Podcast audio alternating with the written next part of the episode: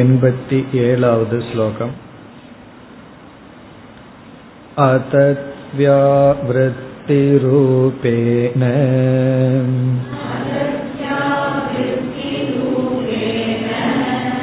साक्षाद्विधिमुखेन च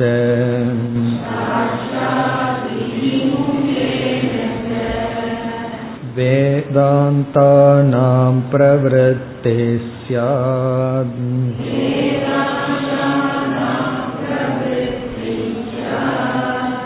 द्वितेत्याचार्यभाषितम्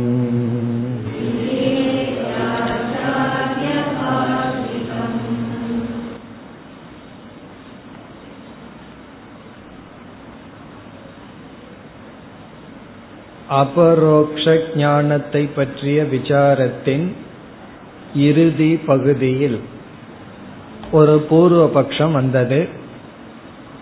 மகா வாக்கியத்தின் மூலமாக அபரோக்ஷ ஞானத்தை அடைய முடியும் என்று நாம் கூறிக்கொண்டு வரும்பொழுது பூர்வபக்ஷி கூறுகின்றான் பிரம்மத்தை பற்றி அபரோக்ஷ ஞானமே அடைய முடியாது. பிரம்மத்தை பற்றிய அபரோக்ஷ ஞானத்தை அடைய வாய்ப்பு இருந்தால்தானே அது மகா வாக்கியத்திலிருந்து வருகிறதா தியானத்திலிருந்து வருகின்றதா என்றெல்லாம் விசாரம் செய்ய முடியும். ஜீவனை பற்றி அபரோக்ஷ ஞானத்தை அடைய முடியும். காரணம் ஜீவனிடம் உபாதி என்று ஒன்று இருக்கிறது. அல்லது சகுண பிரம்மத்தை பற்றி அபரோக்ஷ ஞானத்தை அடைய முடியும். காரணம் அங்கு உபாதி இருக்கின்றது. நிர்குண பிரம்ம என்று நாம் எதை கூறுகின்றோமோ அந்த இடத்தில் உபாதியே கிடையாது. எந்த விதமான உபாதியும் இல்லாத பொழுது அந்த பிரம்மத்தை எப்படி அணுக முடியும்? ஆகவே பிரம்மனை பற்றிய அபரோக்ஷ ஞானத்தை அடைய முடியாது என்று பூர்வபக்ஷி கூறினான் அதற்கு இங்கு வித்யாரண்யர் கூறிய பதில் முதல்ல பதில கேட்கும் பொழுது நமக்கே சந்தேகம் ஏற்படும். அவர் என்ன பதில் சொன்னார்? நிர்குண பிரம்மத்தினிடத்திலும் உபாதி இருக்கின்றது என்று சொல்லிவிட்டார். சகுண பிரம்மன் அல்லது ஜீவாத்மாவிடம் எப்படி உபாதி இருக்கோ அதே போல நிர்குண பிரம்மத்துக்கும் விதேக முக்தி அடையும் வரை உபாதி இருக்கின்றது. ஆகவே அபரோக்ஷ ஞானத்தை அடைய முடியும் என்று சொன்னார். உடனே நமக்கு சந்தேகம் வந்தது அது என்ன உபாதி? அதைத்தான் எண்பத்தி ஐந்தாவது ஸ்லோகத்துல தெளிவுபடுத்தினார் அந்த கரணத்துடன் கூடியிருப்பது ஜீவனுடைய உபாதி. பிறகு நிர்குண பிரம்மத்திற்கு என்ன உபாதி என்றால் அந்த கரண ராகித்யம் அப்படின்னு சொன்னார். அந்த கரணம் இல்லை என்று சொல்வது பிரம்மனுக்கு உபாதி. ஆகவே நிஷேதம் அபாவம் உபாதி என்று சொன்னார். அதை நம்ம சென்ற வகுப்புல பார்த்தோம். இரண்டு பேர் அல்லது மூன்று பேர் நிற்கின்றார்கள். அதுல இரண்டு பேர் கண்ணாடியோடு இருக்கிறார் ஒருவர் கண்ணாடி போடவில்லை. இப்ப நான் வந்து கண்ணாடி போடாதவரை என்னிடத்தில் அழைக்கணும்னா கண்ணாடி அணியாதவர் என்னிடத்தில் வாருங்கள்னு சொல்றேன். இப்ப கண்ணாடி இல்லை என்று சொல்வதே உபாதியாக மாறி அவரை நான் குறிக்க முடிகிறது. அப்படி அஸ்தூலம் அனனு ஹரஸ்வக இப்படிப்பட்ட நிஷேத வாக்கியங்களே நிர்குண பிரம்மத்திற்கு உபாதி என்று சொன்னார். ஆகவே உபாதி என்பது பாவ ரூபமாகவும் அபாவ ரூபமாகவும் இருக்கலாம். நாந்த பிரக்ஞம் ந பகிஷ்பிரக்ஞம் பிரபஞ்ச உபசமம் இப்படிப்பட்ட சொற்கள் எல்லாமே நிர்குண பிரம்மத்திற்கு உபாதியாக செயல்படுகிறது. இவ்விதம் யார் சொன்னது இதற்கு என்ன பிரமாணம் என்று கேள்வி வரும் பொழுது எண்பத்தி ஏழாவது ஸ்லோகத்தில் சங்கரரே தன்னுடைய வாக்கிய விருத்தி என்ற நூலில் கூறியுள்ளார் என்று மீண்டும் வாக்கிய விருத்தியை குறிப்பிடுகின்றார். அதத் வியாவிருத்தி ரூபேன சாக்ஷாத் விதி முகேனச்ச இது வந்து சங்கரருடைய வாக்கியம். வாக்கிய விருத்தியில அமைந்துள்ள ஸ்லோகம். இருபத்தி எட்டாவது ஸ்லோகத்தினுடைய இரண்டாவது வரி. அதத் வியாவிருத்தி என்றால் அது இல்லாததை நீக்குதல். அதத் வியாவிருத்தின நீக்குதல். அதத்னா பிரம்மத்திடம் இல்லாதது ஏற்றி வைக்கப்பட்டதை நீக்குவதன் மூலமாகவும் சாக்ஷாத் விதிமுகேன நேரடியாக விதிமுகமாகவும். உதாரணமாக சத்தியம் ஞானம் அனந்தம் பிரஜானம் பிரம்ம இப்படிப்பட்ட விதிமுகமாகவும் வேதாந்தானாம் பிரவருத்திகி சியாத் வேதாந்தத்திற்கு பிரவருத்தி உள்ளது. பிரவருத்தி என்றால் உபதேசிக்கின்ற முறை. வேதாந்தம் இவ்விதம் உபதேசிக்கின்றது. துவிதா இந்த இரண்டு விதத்தில். அதாவது நிஷேத ரூபமாகவும் விதி ரூபமாகவும் உபதேசம் செய்கின்றது. இங்கு நிஷேதமே உபாதி விதியே உபாதி. இது ஆச்சாரிய பாஷிதம். ஆச்சாரியரால் சொல்லப்பட்டிருக்கின்றது. இங்கு ஆச்சாரியர்கள் சங்கரர் முதல் கொண்டு உள்ள ஆசிரியர்கள் இவ்விதம் ஏற்றுக்கொண்டுள்ளார்கள். இனி அபரோக்ஷ ஞானத்தை பற்றிய ஒரு எளிமையான கடைசி பூர்வபக்ஷம் அடுத்த ஸ்லோகத்தில் எண்பத்தி எட்டு. அகமர்த்த பரித்யாகாத்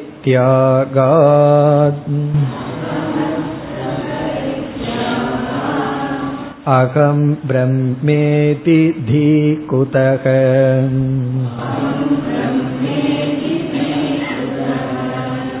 नैवमंशस्य हि त्यागः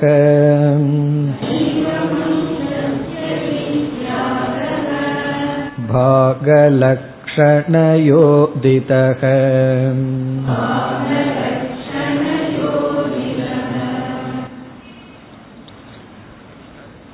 இங்கு மிக எளிமையான ஒரு சந்தேகம். பூர்வ பக்ஷி வந்து ஒரு கருத்தை மறந்துட்டதுனால இந்த சந்தேகம். சில சமயம் வேதாந்தத்துல பெரிய சந்தேகம் நமக்கு வரும். ஏற்கனவே சிலதை கேட்டு வச்சிருப்போம் அதை மறந்திருப்போம் அதனால அந்த சந்தேகம் வரும். அதை ஞாபகப்படுத்தின உடனே சந்தேகம் போயிடும் இப்ப சந்தேகம் என்னவென்றால் நிஷேதம் செய்வதும் உபாதி என்று சொன்னோம். அப்படி நிஷேதம் செய்து விட்டால் நான்கிறத எப்படி புரிந்து கொள்ள முடியும்? முதல் வரியில் அகமர்த்தசிய பரித்தியாகாத். அகங்கிற அர்த்தத்தை முழுமையாக நிஷேதம் செய்து விடும் பொழுது அகம் பிரம்ம இதி குதக தீகி அகம் பிரம்ம என்று தீகி என்றால் இங்கு ஞானம். குதக எப்படி ஏற்படும்? காரணம் இந்த அகங்காரத்தை முற்றிலும் துறந்து விடும் பொழுது நான்கிற சொல்லுல பொய் இருக்கின்றது என்று அகமர்த்த பரித்தியாகா இந்த நிஷேதத்துல நாந்த பிரக்யம் ந பகிஷ் பிரக்யம்ங்கிற விஸ்வ தைஜச பிராக்யன் இப்படி எல்லாத்தையும் நிஷேதம் செய்யும் பொழுது அகமர்த்தத்தை தியாகம் செய்து விட்டால் இப்ப அகங்கிறதே ஒண்ணு கிடையாது. ஏன்னா நீயே போய்.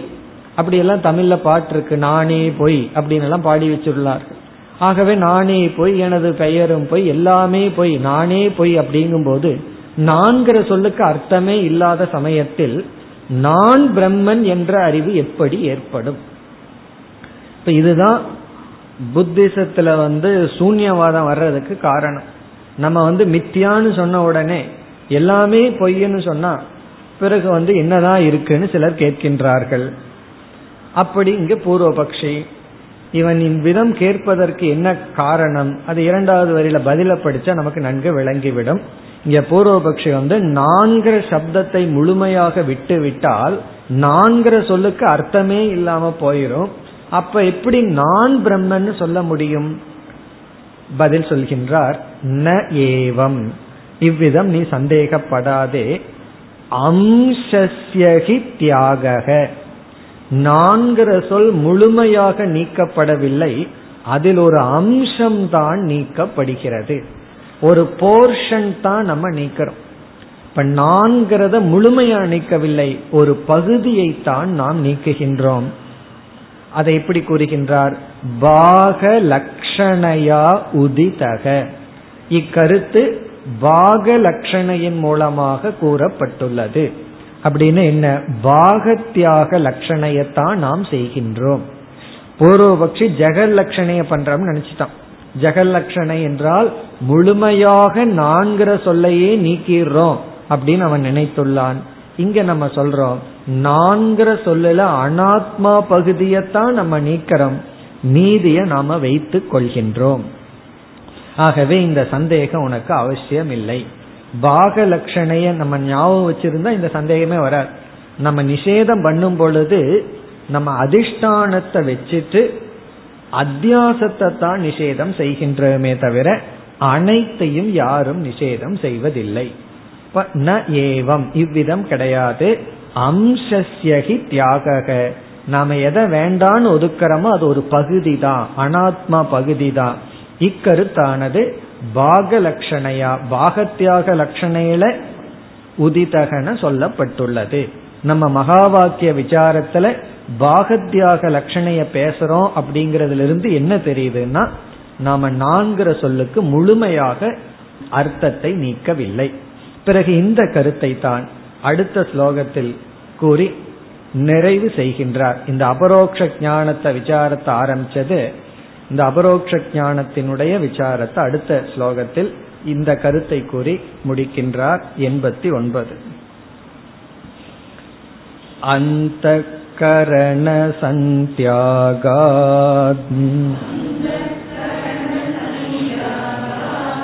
अवशिष्टे चितात्मनि अहं ब्रह्मेति वाक्येन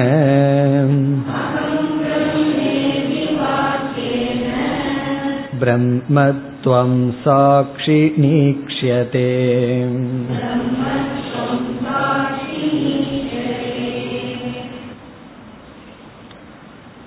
பாகத்யாக லட்சணையை நாம் எப்படி செய்து மகா வாக்கியத்தை புரிந்து கொள்கிறோம் என்று இங்கு குறிப்பிடுகின்றார் அதாவது நான்கிற சொல்லல அகங்கிற சொல்லல எப்படி பாகத்யாக லட்சணை நடைபெற்று நாம ஐக்கியப்படுத்துகின்றோம் என்று கூறுகின்றார்.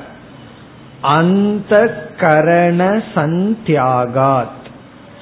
அகங்கிற சொல்லில் இருக்கின்ற அந்த கரணத்தை தியாகம் செய்வதன் மூலம் தியாகம் செய்து அகம் ஜீவக அப்படின்னு சொல்லும் பொழுது அதுல வந்து முக்கியமா இருக்கிறது அந்த கரணம் இப்ப காரணம் என்னவென்றால் நான் ஜீவன் இந்த ஸ்தூல சரீரத்தை எடுத்துக்கொண்டு உலகத்தை பார்க்கிறேன்னு சொல்லும் பொழுதே அங்க ஸ்தூல சரீரம் என்னுடையதாகி விட்டது.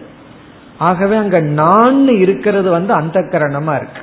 நான் நடக்கின்றேன்னு சொல்லும் பொழுதுதான் ஸ்தூல சரீரம். நான்கிறது சொல்லுக்கு அர்த்தமாகுது. நான் ஜீவன் சொல்லும் பொழுது ஜீவனாகிய நான் இந்த மனுஷ சரீரத்தை எடுத்திருக்கேங்கும் போது இது என்னுடைய சரீரம்னு மமகார விஷயம் ஆயாச்சு. அப்ப அந்த இடத்துல அகங்கிறதுல என்ன இருக்குன்னா சூக்ம சரீரமான அந்த கரணம் ஆகவே இங்கு என்ன தியாகம் நடக்கிறது? அந்த கரணசிய சந்தியாகாத். சம் தியாகம் அப்படின்னா சமயக் தியாகம். மிக அழகாக தெளிவாக விடப்படுகிறது. அப்படிப்பட்டதற்கு பிறகு மீது என்ன இருக்கும்? இப்ப நான்கிற சொல்லில் இருக்கிற அந்த கரணம் போனதற்கு பிறகு அவசிஷ்டே மீதி இருக்கின்ற அவசிஷ்டம்னா எஞ்சி இருக்கின்ற. எது? சிதாத்மணி அந்த சைத்தன்யமான ஆத்மாவில் அகம் பிரம்ம அப்படிங்கிறது எப்போ நடைபெறுது அப்படின்னா அந்த கரணத்தை தியாகம் செய்து அகம் அவசிஷ்டமான சிதாத்மாவினிடத்தில் அந்த சிதாத்மா எப்படிப்பட்டது? இரண்டாவது வரையில கடைசி சொல்லுக்கு முந்தைய சொல் சாட்சினி இந்த சிதாத்மணிங்கிறதுக்கு பிறகு சாட்சினிங்கிற வார்த்தை எடுத்து போடணும். சிதாத்மாவாக சாட்சியின் இடத்தில் மீதி இருக்கின்ற சைத்தன்ய சுரூபமான ஆத்மாவாகின்ற சாட்சியின் இடத்தில் அகம் பிரம்ம இது வாக்கியேன. அகம் பிரம்ம என்கின்ற மகா வாக்கியத்தின் மூலமாக. அதாவது அந்த கரணத்தை தியாகம் செய்து மீதி இருக்கின்ற சைத்தன்ய சுரூபமான சாட்சியினிடத்தில் அகம் பிரம்ம என்கின்ற வாக்கியத்தின் மூலமாக பிரம்மத்துவம் ஈக்ஷியதே. அந்த சாட்சியினிடத்தில் பிரம்மத்துவமானது அறியப்படுகிறது. பிரம்மத்துவம் என்றால் அந்த சாட்சி பிரம்மனாக இருத்தல் என்ற தன்மையானது ஈக்ஷியதே ஈக்ஷியதேன அறியப்படுகிறது. அப்ப இந்த ஸ்லோகத்தை எப்படி நாம பார்க்கணும்? அந்த கரணத்தை தியாகம் செய்ததன் மூலம் மீதி இருக்கின்ற சைத்தன்ய சுரூபமான சாட்சியின் இடத்தில் இப்படிப்பட்ட இடத்துல இந்த வாக்கியத்தின் மூலம் மகா வாக்கியத்தின் மூலம் அகம் பிரம்ம இது வாக்கியத்தின் மூலம் அந்த சாட்சியினிடத்தில் பிரம்மத்துவம் பார்க்கப்படுகிறது அறியப்படுகின்றது.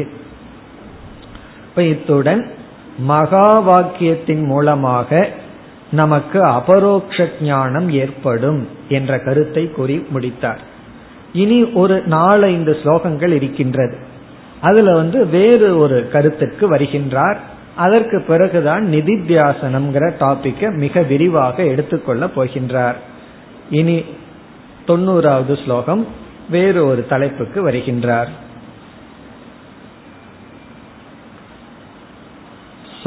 सप्रकाशेऽपि साक्ष्येव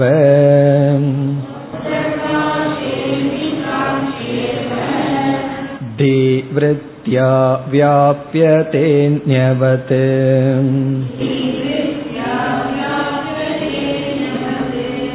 फलव्याप्यत्वमेवास्य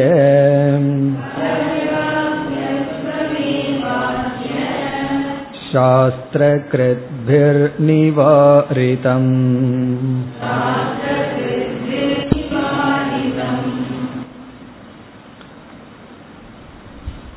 இந்த தொண்ணூறாவது ஸ்லோகத்திலிருந்து தொண்ணூத்தி ஐந்தாவது ஸ்லோகம் வரை விருத்தி வியாப்தி பல வியாப்திங்கிறது தலைப்பு. விருத்தி வியாப்தி பல வியாப்தி டாபிக் பல சமயங்கள்ல நம்ம படிச்சிருக்கோம். ஞாபகம் இருக்கலாம். இல்லைனாலும் மறந்திருக்கலாம். விருத்தி வியாப்தி பல வியாப்தி. இது இங்க என்ன பேசப்படுகிறது? இதனுடைய தலைப்பு அல்லது இதனுடைய கருத்து என்ன என்றால் ஞானம் எப்படி ஏற்படுகின்றது என்கின்ற விசாரம். நமக்கு வந்து அறிவு எப்படி ஏற்படுகின்றது? என்னென்ன படியில ஞானம் ஏற்படுகின்றது? இத வந்து ஆங்கிலத்துல எப்ஸ்டிமாலஜி என்று சொல்வார்கள். அது ஒரு பெரிய ஸ்டடி. எப்ஸ்டிமாலஜி அப்படின்னா ஹவு நாலேஜ் டேக்ஸ் பிளேஸ் அப்படிங்கிற விசாரம். நமக்கு வந்து அறிவு எப்படி ஏற்படுகிறதுங்கிற விசாரம். அந்த விசாரத்துல தான் நம்ம சாஸ்திர லாங்குவேஜ்ல சொல்லணும்னா விருத்தி வியாப்தி பல வியாப்திங்கிற டாபிக் அதாவது நமக்கு ஞானம் எப்படி ஏற்படுகிறது. பிறகு இந்த தலைப்பு விருத்தி வியாப்தி பல வியாப்திங்கிறது பலவிதமான சந்தேகங்களுக்கும் பதில் சொல்வது போல் அமைந்துள்ளது. எப்படி என்றால் உபநிஷத்துல பார்த்தோம் அப்படின்னா சில இடங்கள்ல நமக்கு பிரம்மத்தை புரிந்து கொள்ள அல்லது மோக்ஷத்துக்கு மனம் வேண்டும் என்று சொல்லப்பட்டுள்ளது. சில சமயங்கள்ல மனம் வேண்டாம். மனதினால் அந்த பிரம்மத்தை அறிய முடியாதுன்னு ஒரு வாக்கியம் இருக்கு. மனதினால் பிரம்மத்தை அறிய வேண்டும். மனசா ஏவ ஆப்தவ்யம். மனதினாலதான் அந்த பிரம்மத்தை அடையணும்னு ஒரு வாக்கியம். இனி ஒரு வாக்கியம் வந்து ஏதோ வாச்சோ நிவர்த்தந்தே அப்பிராப்பிய மனசா ச மனதுடன் சேர்ந்து வாக்கும் பிரம்மத்தை அடையாமல் திரும்பி வந்து விட்டது. இப்படி ரெண்டு முரண்படுவது போல் வாக்கியம் இருக்கு. மனதும் வாக்கும் பிரம்மத்தை எட்டாம திரும்பி வந்துடுதுன்னு ஒரு வாக்கியம். பிறகு வேற இடத்துல உபனிஷத்துல மனசுனாலதான் பிரம்மத்தை அடைய முடியும்.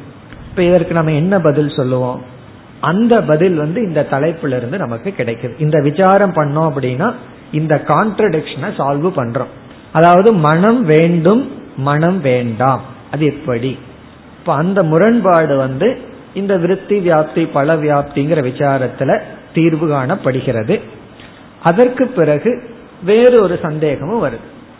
நாம வந்து ஜடமான ஒரு பொருளை அறிய வேண்டும் என்றால் நமக்கு ஞானம் உணர்வு ரூபமான சிதாபாசனுடைய உதவி தேவை. ஏன்னா நம்ம மனசுல சிதாபாசன் ஒன்னு இருக்கு.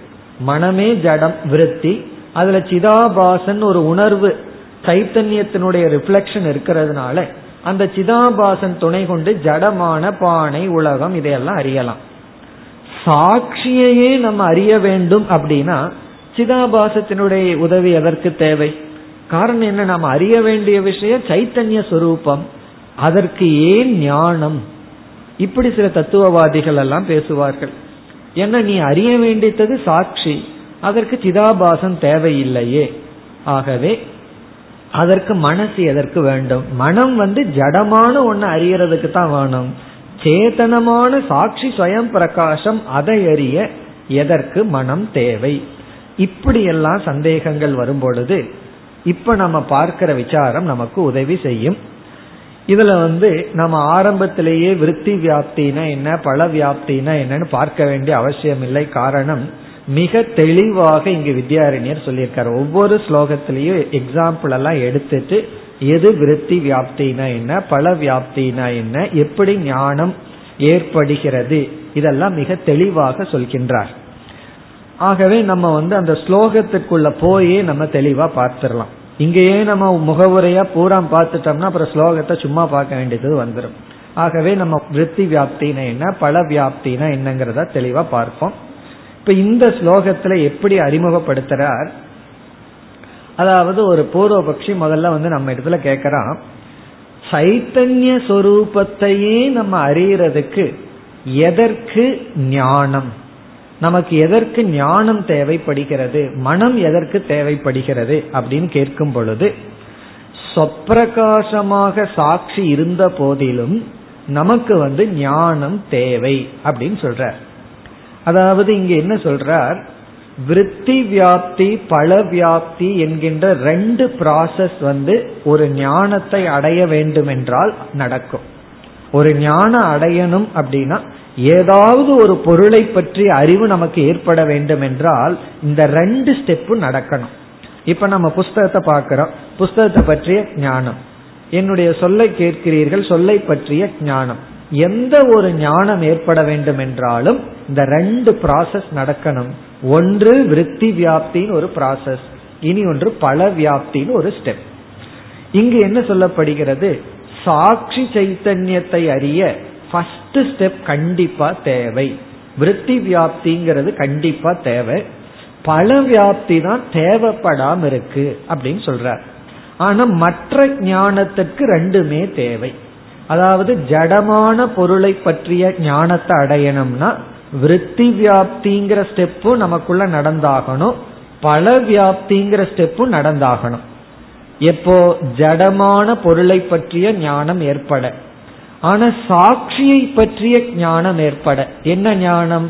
இந்த சாட்சி தான் பிரம்மன் அப்படிங்கிற ஞானம் ஏற்பட ஒரு ஸ்டெப்பு போதும் அப்படின்னு இங்க சொல்ற அதுதான் இந்த ஸ்லோகத்துல சொல்லியிருக்கார். உடனே நமக்கு சந்தேகம் எல்லாம் வரும். விருத்தி வியாப்தினா என்ன? பல வியாப்தினா என்ன? ஜடமான விஷயத்துல எப்படி ரெண்டு ஸ்டெப் நடக்குது? சாட்சி விஷயத்துல எப்படி ஒரு ஸ்டெப் போதும்? இதெல்லாம் கிரமமா வித்யாரண்யரே இனி சொல்ல போறார். இப்ப இந்த இடத்துல எடுத்துட்டோம் அப்படின்னா நமக்கு சாட்சிய பற்றிய ஞானத்தை அடைகிறதுக்கும் கூட விருத்தி வியாப்தி தேவை.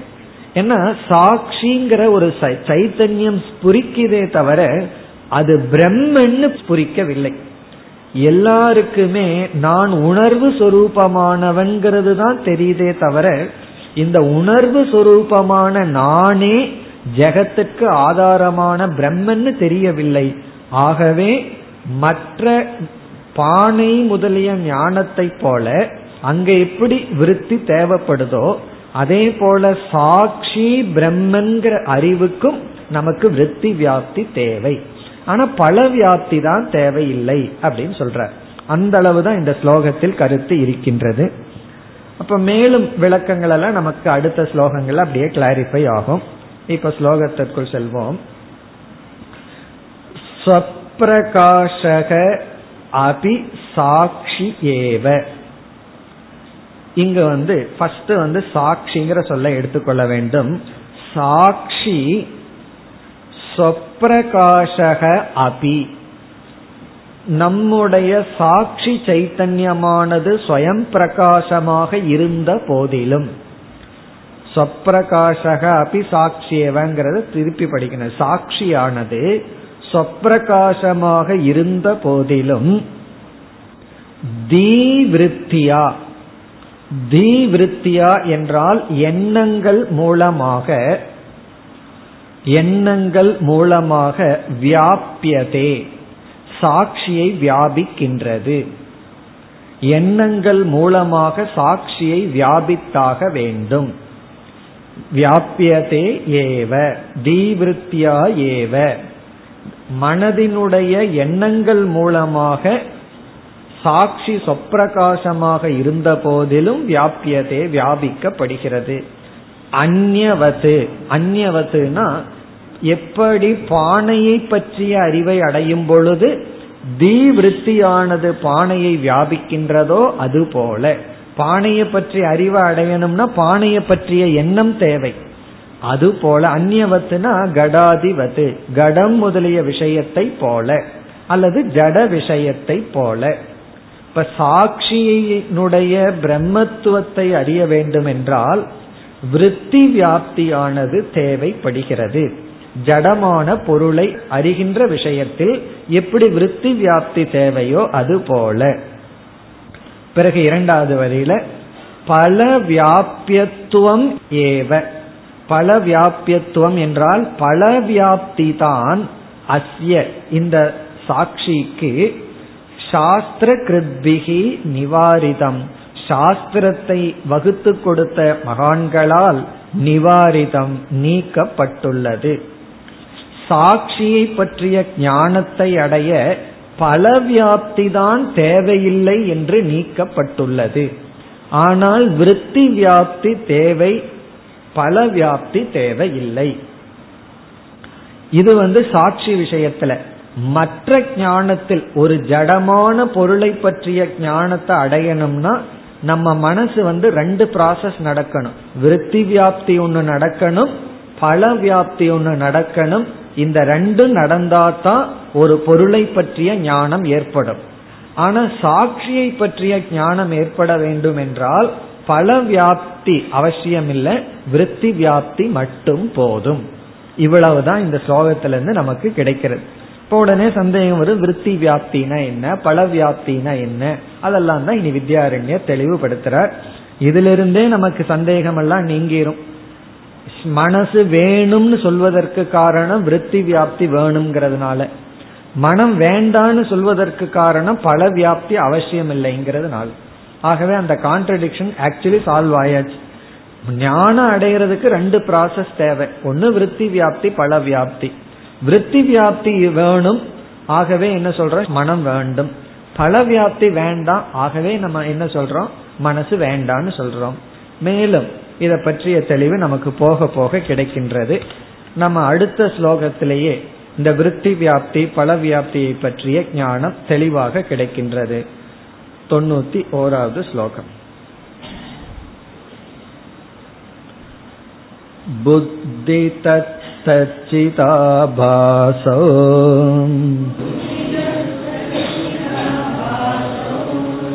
द्वावपि व्याप्नुतो गडम्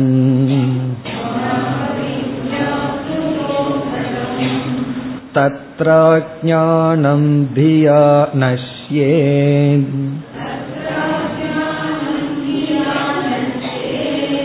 आभासेन गडस्फुरे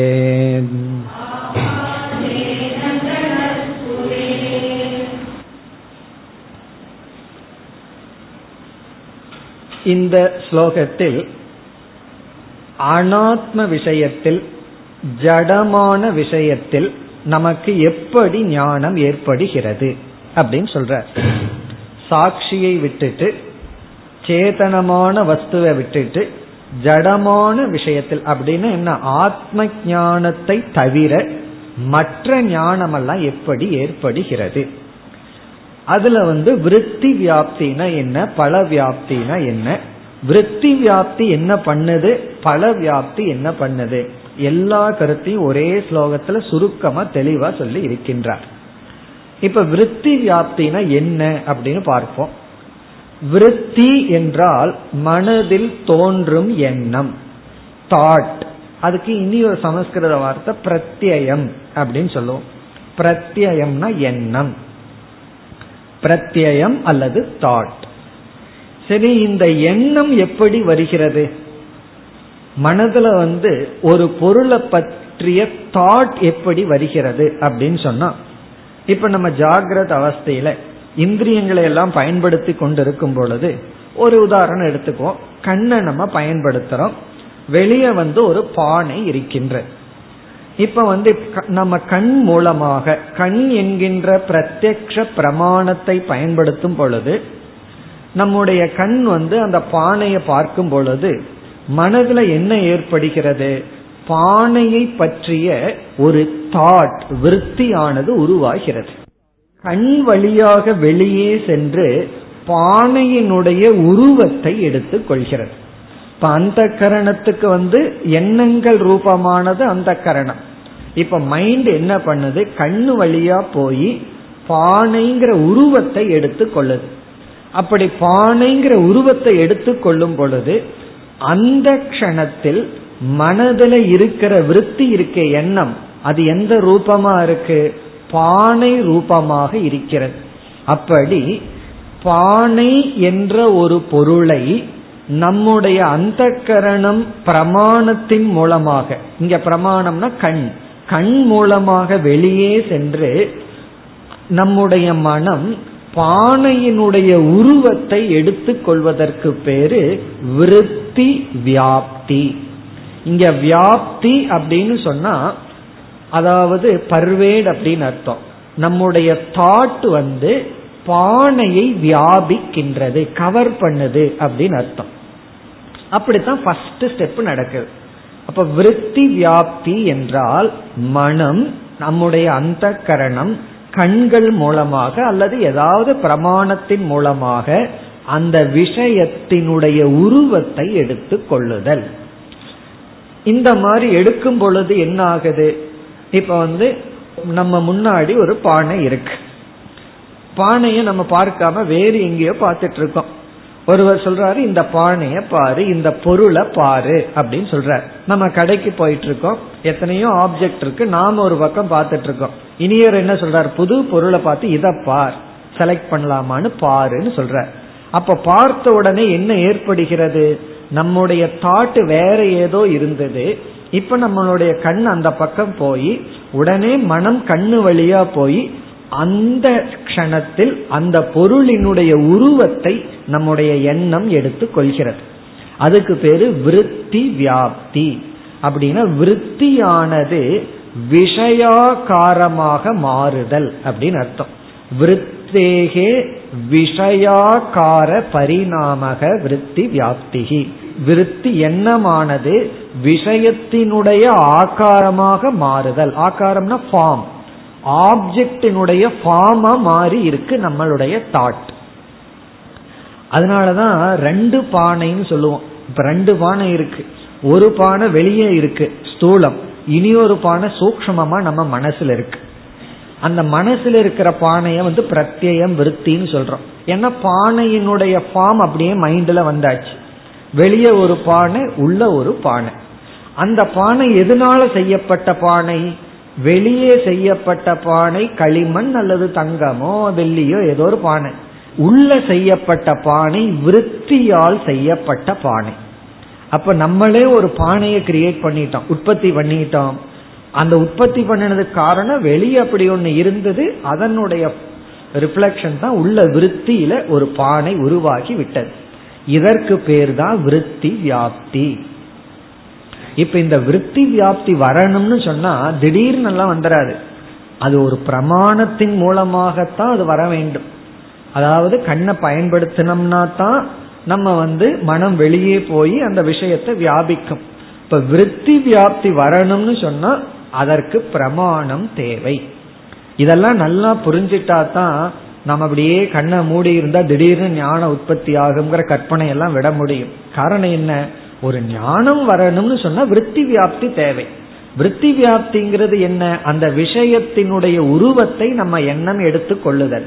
அப்படி எடுக்கணும் அப்படின்னா திடீர்னு எண்ணம் தானாக எடுக்காது அந்த விஷயத்தை கான்டாக்ட் பண்ணணும். அப்படி பண்ணணும்னா அதற்கு ஒரு மீன்ஸ் ஆஃப் நாலேஜ் அதற்கு ஒரு பிரமாணம் தேவை. இவ்விதம் ஒரு பிரமாணத்தின் மூலம் நம்முடைய எண்ணங்கள் அந்த விஷயத்தினுடைய உருவத்தை எடுத்து கொள்ளுதல். இது ஃபர்ஸ்ட் ஸ்டெப் அடுத்த ஸ்டெப் பல வியாப்தி அப்படின்னா என்ன என்றால் நம்ம வந்து சாஸ்திரத்திலிருந்து தெரிஞ்சுக்கிறோம் நம்முடைய ஸ்தூல சரீரம் பஞ்சபூதத்துல செய்யப்பட்டது நம்முடைய சூக்ம சரீரமுமே சூக்மமான பஞ்சபூதத்துல செய்யப்பட்டது. அப்படி என்றால் நம்முடைய மனமும் கூட ஒரிஜினலா பூதத்தினுள்ளால் செய்யப்பட்டது. பஞ்சபூதத்தினுடைய சேர்க்கை அல்லது காரியம்ங்கிறதுனால மனமும் இயற்கையில ஜடம். அதுவும் ஒரு இனர்ட் பிரின்சிபல் அது சட்டிலா இருக்கு ஆனா இனர்ட்டா இருக்கு.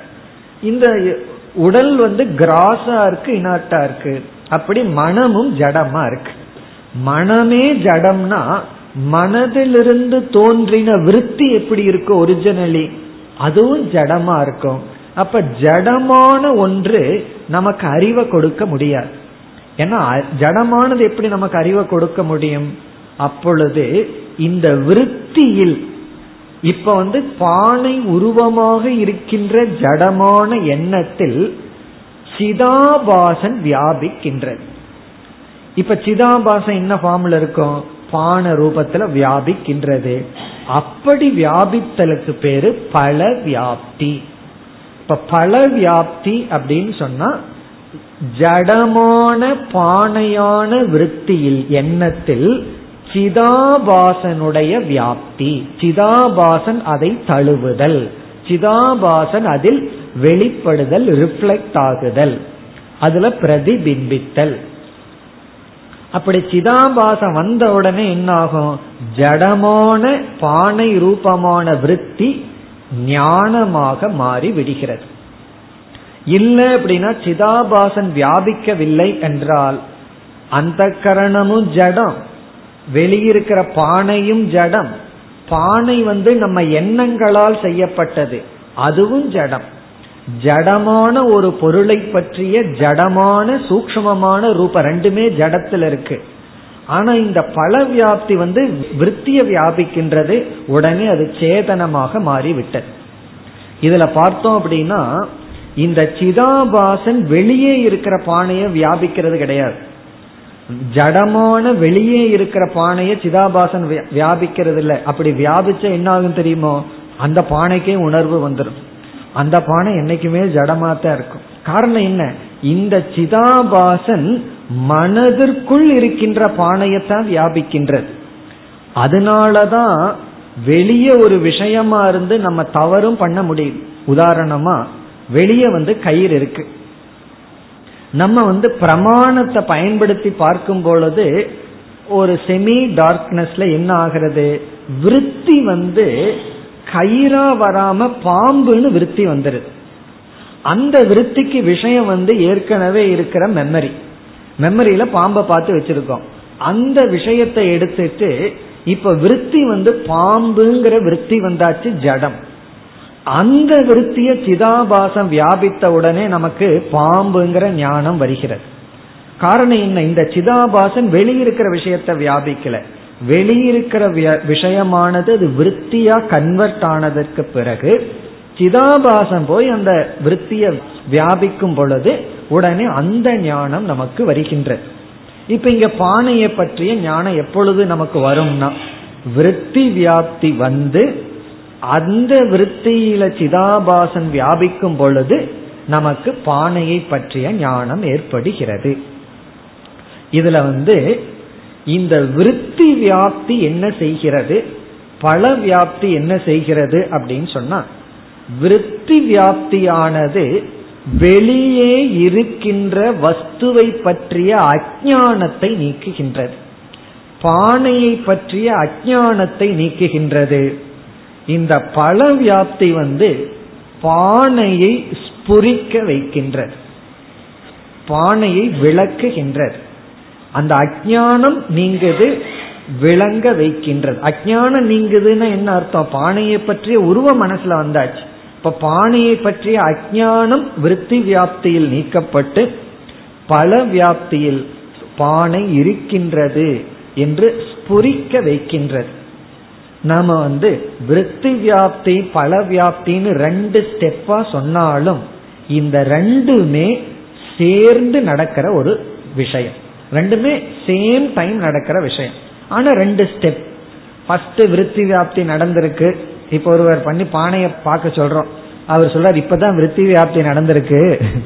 இன்னும் பல வியாப்தி நடக்கிறதுக்கு ரெண்டு நிமிஷம் ஆகும். அப்படியெல்லாம் அவர் சொல்ல மாட்டார். பார்த்தாருன்னா புரிஞ்சுது அவ்வளவுதான். காரணம் என்ன? இந்த விருத்தி வியாப்தியும் பல வியாப்தி உடனே நடக்கும். அந்த கரணத்தை என்னைக்குமே சைத்தன்யம் பிரதிபிம்பிச்சுட்டே இருக்கு. ஆனா அந்த கரணம் ஒடுங்கி இருக்கும்போது ஒடுங்கி அந்த கரணத்தை சைத்தன்யம் விளக்கி கொண்டு இருக்கிறது அந்த கரணத்துல ஒரு எண்ணம் வந்த உடனே உடனே சைத்தன்யம் அந்த கரணத்தை விளக்குகின்றது. ஆகவே இந்த சிதாபாசன் வந்து வியாபித்தல்ங்கிறதும் விருத்தி வருவதுங்கிறது பிராக்டிக்கலா சேம் டைம் நடக்குது. ஆனா ரெண்டு ப்ராசஸா நடக்குது. எல்லா விதமான ஜட விஷயத்தை பற்றிய ஞானத்திலும் இந்த ரெண்டும் நடக்கின்றது நமக்கு விருத்தி வியாப்தியும் தேவை பல வியாப்தியும் தேவை. அப்ப விருத்தி வியாப்தி பல வியாப்தி என்றால் விருத்தி வியாப்தி என்பது பிரமாணத்தின் மூலமாக விஷயத்தினுடைய உருவத்தை எண்ணம் எடுத்துக் கொள்ளுதல். பல வியாப்தி என்பது அந்த எண்ணத்தில் சிதாபாசன் பிரதிபிம்பித்தல். இந்த விருத்தி வியாப்தி விஷயத்தை பற்றிய அறியாமையை நீக்கும். பல வியாப்தி விஷயத்தை நமக்கு ஸ்புரிக்க வைக்கும். இந்த கருத்தை தான் இந்த ஸ்லோகத்தில் கூறியுள்ளார். இப்பொழுது ஸ்லோகத்தை படிச்சா நமக்கு புரிந்துவிடும். புத்தி தத்ஸ்த சிதாபாசௌ. இந்த சொல்லுல ரெண்டு தத்துவத்தை அறிமுகப்படுத்துறார். புத்தி அப்படிங்கிறது ஒன்று. இங்க புத்தி என்றால் எண்ணம் பிரத்யம் விருத்தி என்று பொருள். புத்தியில் உள்ள எண்ணம் மனதில் உள்ள எண்ணம் தத்து அப்படின்னா புத்தி ஸ்த அப்படின்னா அதற்குள் இருக்கின்ற சிதாபாசோ சிதாபாசன். அப்ப இங்க வந்து ரெண்டு தத்துவம். எண்ணமும் எண்ணத்தில் பிரதிபிம்பிக்கின்ற சிதாபாசமும். இந்த எண்ணம் எப்படி வந்தது? விருத்தி வியாப்தி என்றால் என்ன அப்படிங்கிற கேள்விக்கு என்ன பதில்? இதெல்லாம் வந்து ஷார்ட் கொஸ்டின் கேட்கறதா இருந்தா இப்படி. விருத்தி வியாப்தி என்றால் என்ன அப்படின்னா மனதில் தோன்றுகின்ற விஷயத்தை பற்றிய எண்ணம் விருத்தி வியாப்தி. அது எப்படி தோன்றுகிறதுன்னு ஒரு கேள்வி கேட்டால் அதற்கு பதில் ஒரு பிரமாணத்தின் மூலம். ஒரு பிரமாணத்தின் மூலம் மனதில் விஷயத்தை பற்றிய எண்ணம் அது விருத்தி வியாப்தி. பிறகு அந்த விருத்தியில் இருக்கின்ற சிதாபாசன் அதைத்தான் இங்க சொல்ற தத்த அந்த விருத்தியில் இருக்கின்ற சிதாபாசம் பிறகு இங்க இருமையை போட்டிருந்தாலும் கூட சமஸ்கிருத லாங்குவேஜ் படி இங்க டியூவல் இருக்கு. இருந்தாலும் அதை நம்ம நோட்டீஸ் பண்ணியிருக்க மாட்டோம்னு சொல்லி துவௌ அப்படிங்கிற வார்த்தையவே குறிப்பிடுற. துவௌ அபி இரண்டும். முதல் வரியிலேயே அங்க இருமை இருக்கு. இருந்தாலும் கொஞ்சம் கிளாரிட்டிக்காக சொல்ற துவௌ அபி அந்த இரண்டும். அப்படின்னா முதல் வரியை தொந்துவ சமாசமா எடுத்துக்கணும்னு காட்டுற. புத்தி தச்த சிதாபாசௌ சிதாபாசக அப்படின்னு சொல்லி புத்தியும் அந்த புத்தியில் இருக்கின்ற சிதாபாசன் ஆகிய இரண்டும் என்ன ஆகுதான் வியாப்னுதக கடம். கடம்னா பானையை வியாப்னுதக வியாபிக்கின்றது. இதுவும் திவச்சனம் இருமை. வியாப்னோதி வியாப்னுதக வியாப்னுதகன வியாபிக்கின்றது. அதாவது புத்தியும் புத்தியில் இருக்கின்ற சிதாபாசன் இரண்டும் பானையை வியாபிக்கின்றது. வியாபிக்கின்றன இந்த இரண்டும். சரி விருத்தி வியாப்தி என்ன வேலைய பண்ணுது? விருத்தி வியாப்தியினுடைய பெனிஃபிட் என்ன? பல வியாப்தியினுடைய பலன் என்ன? இரண்டாவது வரையில குறிப்பிடுகின்றார். தத்ர தத்ர அப்படின்னா விருத்தி வியாப்தி பல வியாப்தி தயோகோ மத்தியே இந்த இரண்டு வியாப்தியில் அஜானம் தியா நஷ்யேத். அஜானமானது விஷயத்தை பற்றிய அறியாமையானது தியா அப்படின்னா விருத்தி வியாப்தியின் மூலம் நஷ்யே நாசமாகின்றது நீங்குகிறது. இப்ப விருத்தி வியாப்தியின் மூலம் அறியாமை நீங்குகின்றது. ஒரு பொருளை பற்றி அறியாமை நீங்கணும்னா அந்த பொருளை பற்றிய ஆகாரம் விருத்தி ஆகாரம் மனசுல வரணும். ஆகவே நம்ம கண் வழியாக மனம் சென்று அந்த பொருளை வியாபித்து விடுகிறது. அப்ப அந்த பொருளை பற்றி அறியாமை நீங்குகிறது. அறியாமைனா அதனுடைய நான் எக்ஸிஸ்டன்ஸ் தான் நமக்கு தெரிஞ்சிட்டு இருந்தது. இப்ப அதனுடைய எக்ஸிஸ்டன்ஸ் வந்தாச்சு. இப்ப நம்ம கடையில ஏதோ துணி செலக்ட் பண்ணிட்டு இருக்கோம். நம்ம வேற துணியை பார்த்துட்டு இருக்கோம். இனி ஒருவர் இதை பார்னு சொன்ன உடனே என்ன நடக்குது? அந்த பொருளை அறியாமையில் இருந்தது. அந்த ஆப்ஜெக்ட் வந்து நான் எக்ஸிஸ்டன்ஸா இருந்தது. ஏன்னா வேற ஆப்ஜெக்ட பார்த்துட்டு இருந்தோம். அதை பார்த்த உடனே அந்த துணியை பற்றிய ஆகாரம் மனசுல வந்த உடனே துணியை பற்றிய அஜானம் போயாச்சு. அதனுடைய இல்லாமை போயாச்சு. பிறகு அது ஸ்புரிக்கணுமே நமக்கு. அது எதனால்? அடுத்த பகுதி ஆபாசேன கடக ஸ்புரே பிறகு பல வியாப்தியின் மூலம். அதுதான் ஆபாசம்ங்கிற வார்த்தையில் சொல்றார். ஆபாசம்னா சிதாபாசத்தின் மூலம் கடக அந்த பொருளானது ஸ்புரேத்.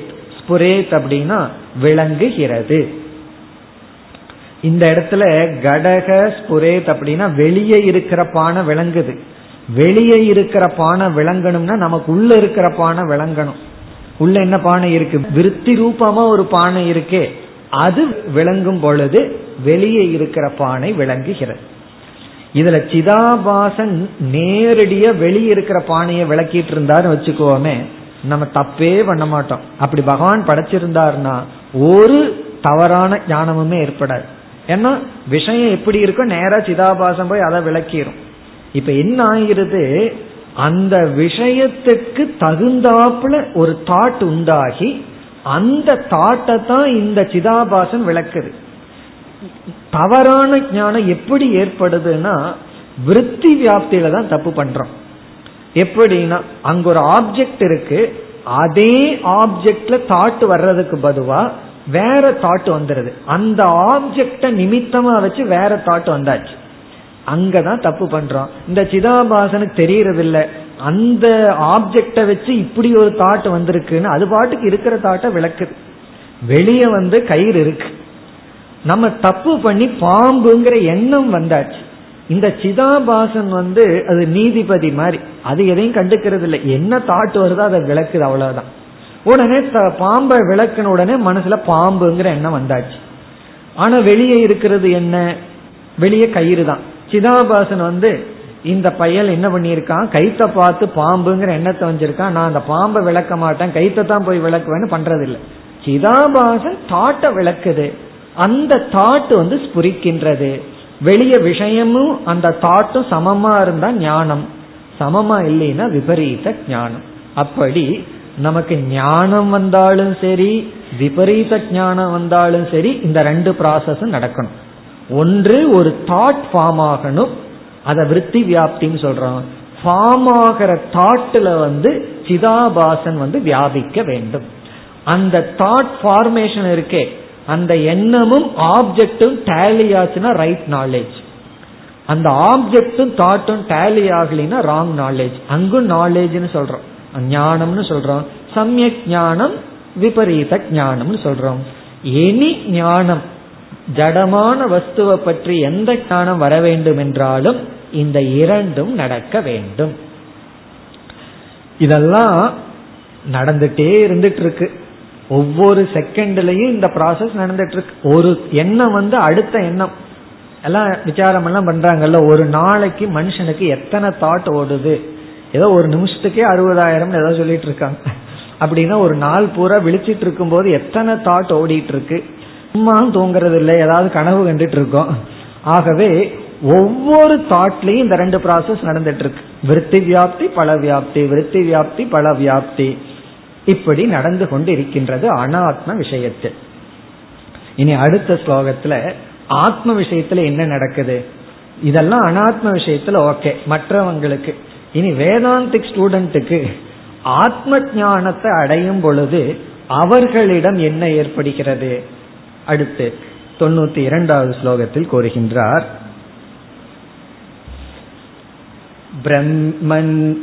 ब्रह्मण्यज्ञाननाशाय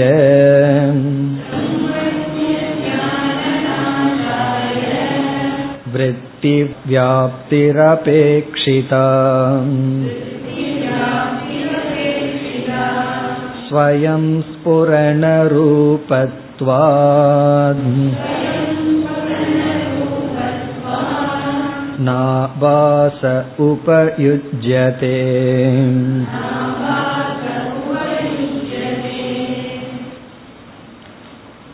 இந்த ஸ்லோகத்தில் ஆத்ம ஞான விஷய பிரகாரம். ஆத்ம ஞானம் எப்படி ஏற்படுகிறது? அதை கூறுகிறார். சென்ற ஸ்லோகத்துல அனாத்ம ஞானம் எப்படி ஏற்படுதுன்னு சொல்லிட்டார். எல்லா அனாத்ம ஞானங்களும் இப்படித்தான் ஏற்படும். இனி ஆத்ம ஞானம் எப்படி ஏற்படும்? இப்ப நம்ம பார்த்தோம் அப்படின்னா ஆத்ம ஞானம்ங்கிற விஷயத்துக்கு வர்றோம். இப்ப நான் வந்து நான்கிற சொல்லுக்கு ஒரு அர்த்தத்தை தெரிஞ்சுக்கணும்னு தான் சாஸ்திர விசாரம் எல்லாம் பண்றோம். விசாரம் பண்ணி மகா வாக்கியத்தை கேட்ட உடனே நாம எப்படி அங்க என்ன ப்ராசஸ் நடக்குது? நான்கிற சொல்ல நான் எடுத்துக்கொண்டு இந்த அகங்கிற சொல்லில் இருக்கின்ற அனாத்மாவான அந்த கரணம் ஸ்தூல சரீரம் காரண சரீரத்தை எல்லாம் நீக்கிட்டேன். நீக்கினதுக்கு அப்புறம் இந்த நான்கிறது வந்து வெறும் சைத்தன்ய சொரூபம் அப்படிங்கிற மட்டும் எனக்கு தெரியுது. பிறகு வந்து இனி ஒருவர் இருக்கார். குரு இருக்காரு மற்றவங்க இருக்காங்க எத்தனையோ ஜீவராசிகள் இருக்காங்க அவரவர்களுக்குள்ளேயும் இதே கேஸ் தான். அவரவர்களுக்குள்ள மூணு சரீரம் இருக்கு. அந்த மூணு சரீரத்தை ஒரு சைத்தன்ய பிரகாசப்படுத்துது. இப்ப வந்து எந்த ஒரு சைத்தன்யம் என்னுடைய சரீரத்துக்கு ஆதாரமா இருக்கோ அதே சைத்தன்யம் தான் எல்லா ஜீவராசிகளுக்கு இருக்கா? அது நமக்கு தெரியாது. அனுபவத்துல வராது. அனுபவத்துல என்ன தெரியலாம்? என்னுடைய அனாத்மாவை பிரகாசப்படுத்துவது ஒரு சைத்தன்யம். இதே சைத்தன்யம் தான் எல்லா ஜீவராசிகளுக்கும் ஜெகத்துக்கே ஆதாரமா இருக்கான்னா அது எனக்கு தெரியவில்லை. ஆகவே இந்த சைத்தன்யம் வந்து பிரம்மஸ்வரூபம். பிரம்மன்னு சொன்னா சர்வ சரீர ஏக சைத்தன்யம். இந்த ஒரு சைத்தன்யம் என்னுடைய உபாதிக்குள்ள இருக்கிற சைத்தன்யம் தான் சர்வ உபாதிக்குள்ளேயே இருக்கு. எல்லாரிடத்திலையும் இதே சைத்தன்யம் தான் இருக்கு அப்படிங்கிற ஞானம் நான் வந்து வெறும் ஆத்மாவை மட்டும் விசாரம் பண்ண எனக்கு தெரியவில்லை. அப்ப என்ன செய்கின்றேன்? மகா வாக்கியத்தின் மூலமா இப்படி ஒரு தாட் வந்து சாட்சிய பத்தி வருது. சாட்சின்னு மகா வாக்கியத்தின் மூலமா பாகத்தியாக லட்சணம் பண்ணி அதுவும் மகா வாக்கியத்தின் மூலமா தான் கிடைக்குது. அதற்கு பிறகு இந்த சாட்சி இந்த சாட்சியை பற்றிய ஒரு ஞானம். இந்த சாட்சியை பற்றிய ஞானம் என்ன? இந்த சாட்சி தான் அனைத்து ஜீவராசிகளுக்குள்ளேயும் இருக்கு. அப்ப உன்னுடைய மனதுக்குள்ள இருக்கிற சாட்சி என்னுடைய மனதுக்குள்ள இருக்கிற சாட்சி வேறல்ல. இந்த ஞானம் வர நமக்கு பிரமாணம் தேவை. சாட்சிய பற்றிய ஒரு விருத்தி தேவை. என்ன விருத்தி? இந்த சாட்சி தான் பிரம்மன். இந்த சாட்சி தான் சர்வ சாட்சி. ஏக சரீரத்திற்குள் இருக்கிற சாட்சி தான் சர்வ சரீர சாட்சி. அப்படிங்கிறதுக்கு சாட்சியை பற்றிய ஒரு ஞானம் தேவை. எப்படி பானையை பற்றிய ஞானத்துக்கு ஒரு விருத்தி தேவையோ அப்படி சாட்சிய பற்றிய ஞானம் தேவை. ஏன்னா சாட்சிய பற்றி ஒரு அஜானம் இருக்கு. என்ன அஜானம் இந்த சாட்சி தான் சர்வ சாட்சிங்கிற ஞானம் இல்லை. அந்த அஜானத்தை நீக்க சாட்சியை பற்றிய ஒரு ஞானம் வர விருத்தி வியாப்தி தேவை. நம்ம என்ன பண்ணிருக்கோம் ஏற்கனவே? விருத்தி வியாப்தி வேணும்னா பிரமாணம் வேணும்னு சொல்லியிருக்கோம். அந்த பிரமாணம் தான் மகா வாக்கியம் எப்படி கண்ணுங்கிற பிரமாணத்தின் மூலியமா கட விருத்தி வருதோ அதே போல மகா வாக்கிய பிரமாணத்தின் மூலம் பிரமாணத்தை பயன்படுத்தினால்தான் நமக்கு என்ன ஏற்படும்? இந்த சாட்சி சர்வகதம் பிரம்ம அப்படிங்கிற ஞானம் கிடைக்கும். அப்படி கிடைச்ச உடனே நமக்குள்ள என்ன ஏற்படுதுன்னா சாட்சி பிரம்மன் அப்படிங்கிற ஞானம் வந்தாச்சு. இப்ப இந்த ஞானத்துக்கு ஆப்ஜெக்ட் என்ன? சாட்சியாகவே இருக்கு. இந்த ஞானத்துக்கு ஆப்ஜெக்டே சாட்சியா இருக்கு. இனி இந்த விருத்திக்கு முன்ன இருந்த விருத்திக்கெல்லாம் ஆப்ஜெக்ட் வந்து பானை. இப்ப இருக்கிற விருத்திக்கு ஆப்ஜெக்டே என்னவா இருக்கு? அதுவே சாட்சியா இருக்கிறதுனால சிதாபாசன் போய் அந்த சாட்சி ரூபமான ஞானத்தை விளக்க தேவைப்படுமா? சிதாபாசன் வந்து சாட்சிய இப்ப வந்து இந்த விருத்திக்கு விஷயமே சாட்சி ஆயிடுது முன்ன வந்து விருத்திக்கு விஷயம் ஜடமான பானை. இப்ப வந்து இந்த விருத்திக்கு ஆப்ஜெக்டே சாட்சி. அந்த சாட்சியை விளக்குறதுக்கு சிதாபாசன் தேவையான்னா சிதாபாசன் தேவையில்லை காரணம் சிதாபாசனே சாட்சியினுடைய பிரதிபிம்பத்துல வர்றது தானே. ஆகவே நம்ம என்ன சொல்றோம்? இந்த சாட்சியினுடைய பிரம்மத்துவத்தை தெரிந்ததற்கு பிறகு அதை விளக்க சிதாபாசன் தேவையில்லை அப்ப பல வியாப்தி அவசியம் இல்லை அதுதான் இங்கு சொல்லப்பட்டுள்ளது அடுத்த வகுப்பில் ஸ்லோகத்திற்குள் செல்வோம் ॐ पूर्णमधः पूर्णमिधं पूर्णात्पूर्णमुदच्छते पूर्णस्य पूर्णमादाय पूर्णमेवावशिष्यते ॐ शान्ति शान्ति शान्तिः